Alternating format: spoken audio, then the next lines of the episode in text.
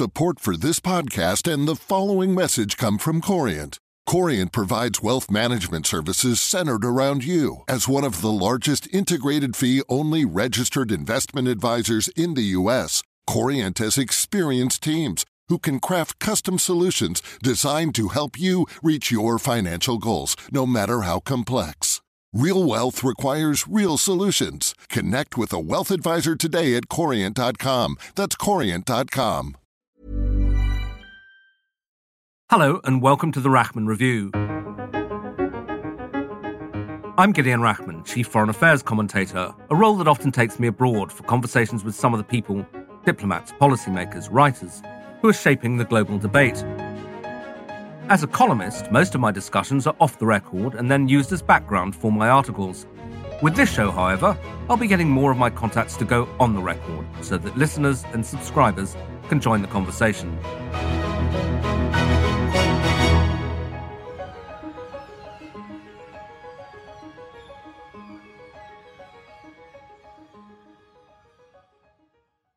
This week's edition was recorded last week at the World Economic Forum in Davos, where I met up with General John Allen, who is currently head of the Brookings Institution in Washington, which is a think tank.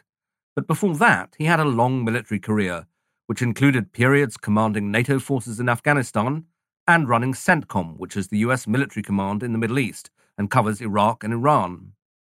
With tensions rising once again between America and Iran, and fears increasing about the future of Afghanistan, it was a perfect time to sit down with General Allen.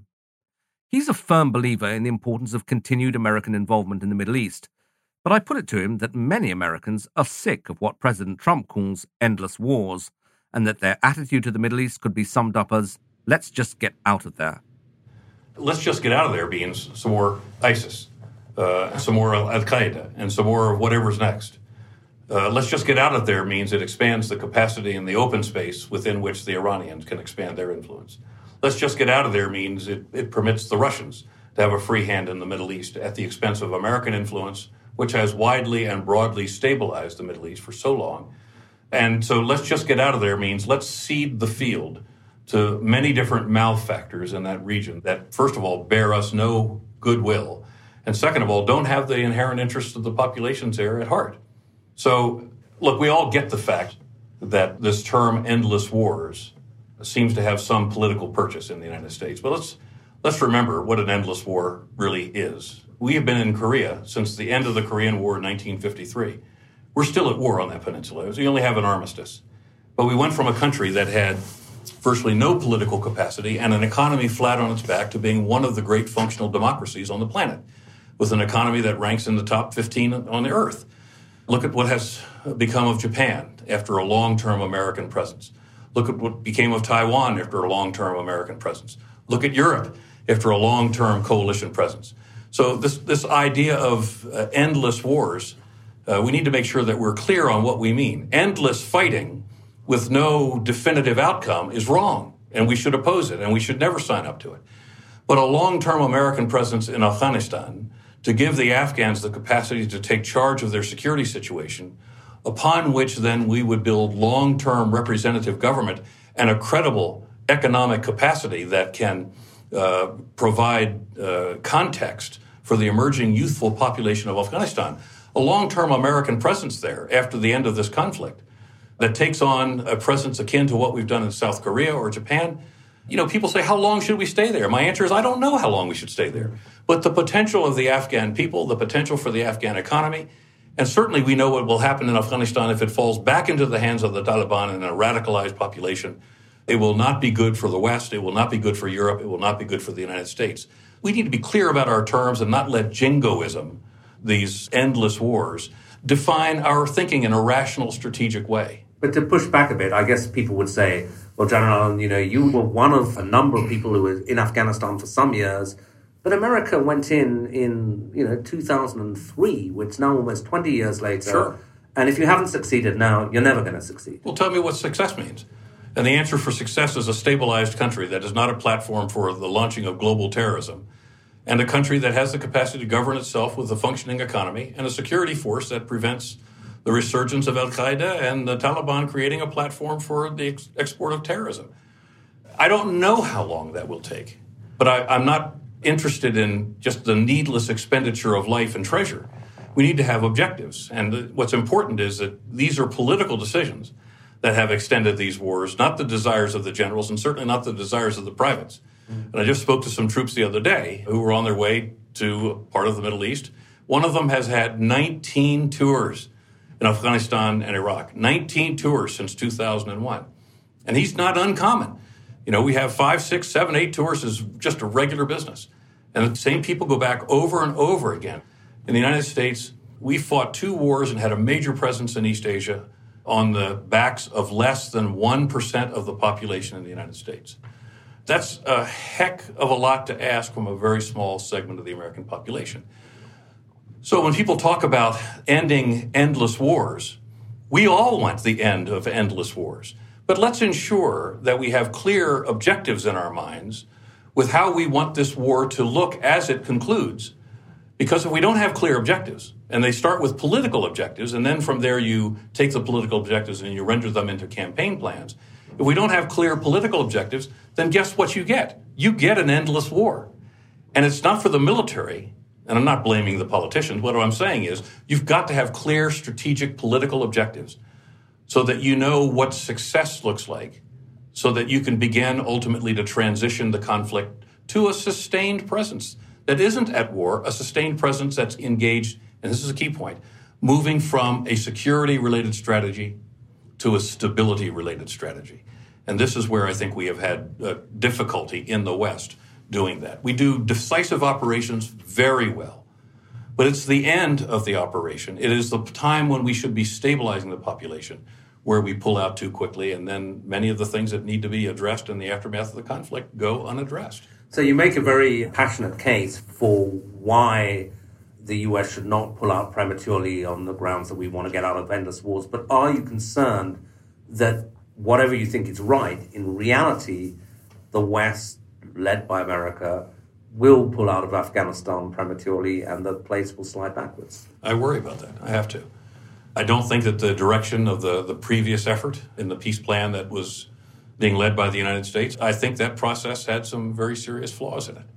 And I'm very careful about saying that because good people on our side were deeply committed to doing as good a job as they possibly could.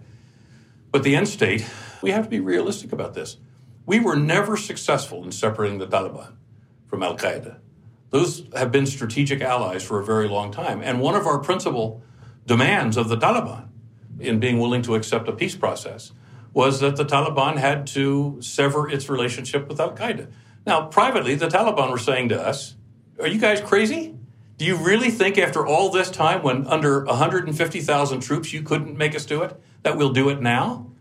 I mean, that's one of the first flaws. What becomes of civil society in Afghanistan? Now, I had a lot of troops tragically killed under my command and many thousand troops wounded. And there isn't a day that goes by not one day, Gideon, that goes by, I don't think about those kids. But when I think about the peace plan, the first face that appears in my mind are the faces of Afghan women and all that they have been able to achieve under the protection of the West's presence in Afghanistan, not just because we protected the process of the emergence of a credible civil society and the role of women, but because we also worked very hard with the Afghan government to accept the fact that even in a traditional society, they can never hope to move from being a post conflict society to a developing society unless women are in the mainstream.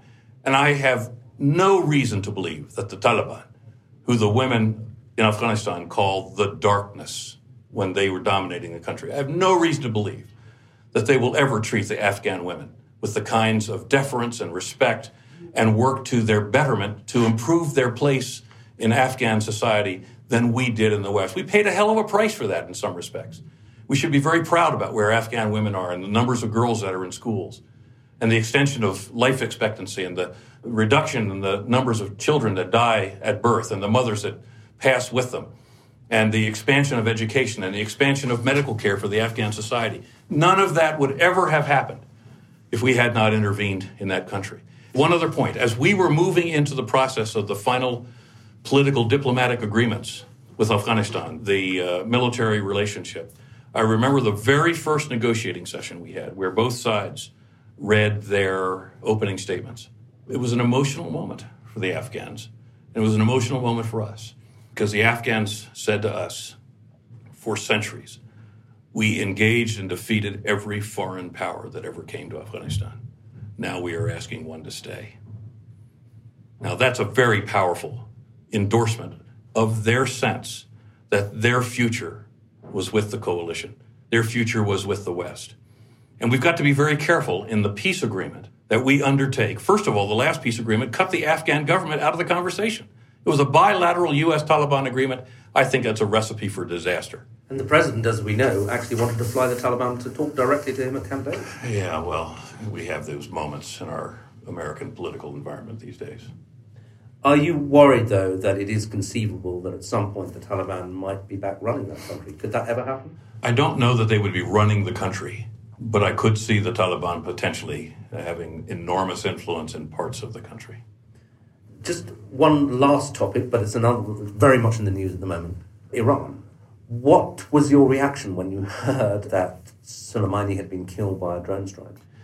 Now, his getting killed that day in Iraq was not the first time we had him in our gun sight. But on those occasions when the U.S. had a crack at him, there was always a conscious decision making process. Is it more important for the stability of the region that at a strategic level he remain alive? Or is there an immediate tactical advantage to him being killed? And so each one of those decisions was different. Each one of those decisions led ultimately to the decision that he should remain alive.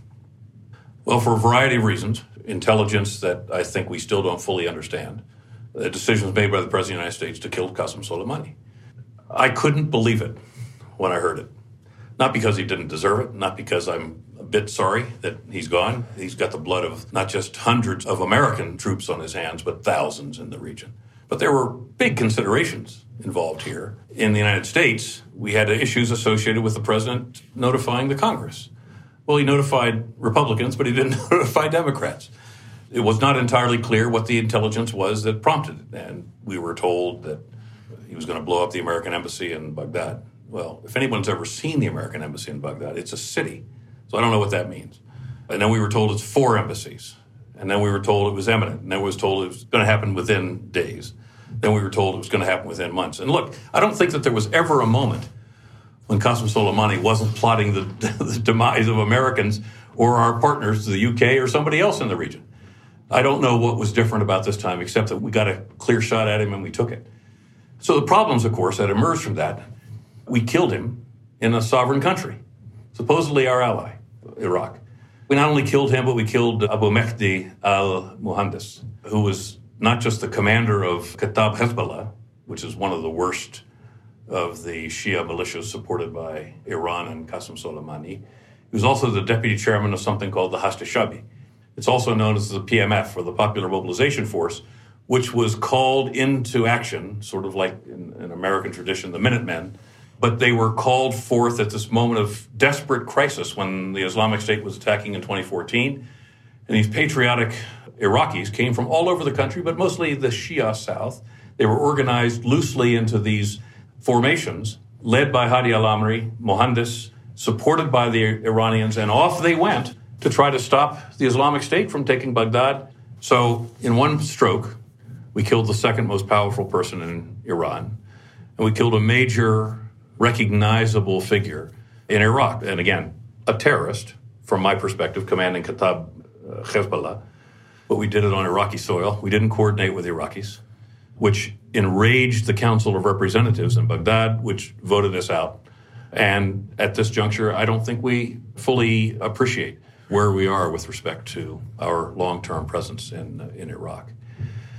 So I want to be very careful about second guessing the commander in chief. You know, he had intelligence none of us have had, but we've not really gotten the explanation that I think many of us would like to have had to understand why that remarkable moment was necessary at that particular time. Some Americans are saying, it, in the end, whether we killed him because he was going to blow up an embassy or not, it has restored deterrence. deterrence. So, where do you stand between the group that says you know, however Trump arrived at this decision, it has pushed Iran backwards. It sent a message to the regime they can't get away with what they, they're getting away with in the region. and the second group who say actually it was a grossly irresponsible act which makes war between Iran and the United States more likely. Now, those are both either extremes of the spectrum. Where would you put it in the balance? Yeah, it's hard to uh, find myself on any part of the ground between those two poles. I would simply say a couple of things. I think that in Tehran, it is widely recognized with the supreme leader, with the existing government, and certainly with the military and security officials, that a conventional conflict with the United States could almost certainly result in regime change. And so it is in their interests to limit this conflict right now as much as it possibly can, to limit the potential that this could escalate and spiral out of control. And I had not an insignificant amount to do with the contingency planning in the event that it did spiral out of control. And I will simply tell you the president is holding all of the cards in a conventional fight. We have enormous capacity to do great damage to the Iranian symmetric war machine, conventional war machine. But that's never been where the Iranians operated typically anyway. So, yes, you're right. And those who are observing this are right. I think the Iranians will take a huge step back right now, try to buy some time and space from the moment of that attack and the death of the number two figure, if you will, really significant figure, to take stock of the region, to get a sense of where they are in their current operations and their relationships with the Syrians and relationships with the Lebanese, the relationship with the Houthis, who are still at war with the Saudi coalition in uh, Yemen. But I think over the long term, we will eventually see reprisals and we will see retribution. And it will take the form of that which we would have anticipated the Iranians to do all along anyway, which will be terrorism, kidnapping, stimulating militia activity. I think that we by virtue of the decision the president made with regard to Syria and the U.S. presence in Syria, we ceded that ground in large measure to Bashar al Assad, the Russians, and the Iranians. It preserves Iran's land bridge across Baghdad and across uh, Iraq and across Syria to continue to supply Lebanese Hezbollah, which is a major threat to our real ally in the region, which is Israel. We've got partners in the region, but we have one real ally and that's Israel. And so it preserves the capacity of Iran to continue to strengthen Lebanese Hezbollah. And by the way, Qasem Soleimani was a key figure in the 06 war, where Israel found it so difficult to deal in Lebanon with Hezbollah. So I think Israel's security is diminished as a result of this. And I think that uh, the Iranians will take stock of their relationships in those countries. I don't think we'll see a major change in their behavior in any of those countries. Because even though the United States wants to limit Iranian influence, killing Qasem Soleimani is not going to limit that influence. The number two in the Quds force stepped up, Ismail Qaani, who's been in that portfolio and working number two uh, for almost two decades, maybe even longer than two decades. So none of this is a mystery to him. And I think in many respects he's going to get his legs up under him. The Iranians are going to take uh, view of the region. And I suspect we will see a continuation of their destabilizing behavior and perhaps an expansion of terrorism activities in the region aimed directly now at the United States and, and our partners and allies. Well, with that rather gloomy thought, I think we, I'll have to end it for now. But thank you for a fascinating conversation. I hope we'll have other occasions to talk. I do as well. Thank you. And thank thanks you for your good work. And that's it for this week. I hope you'll join me again next week. And remember, if you don't already subscribe to the show, you can do so in any podcast app. Just follow the link at ft.com slash Rachman Review. Until next week, goodbye.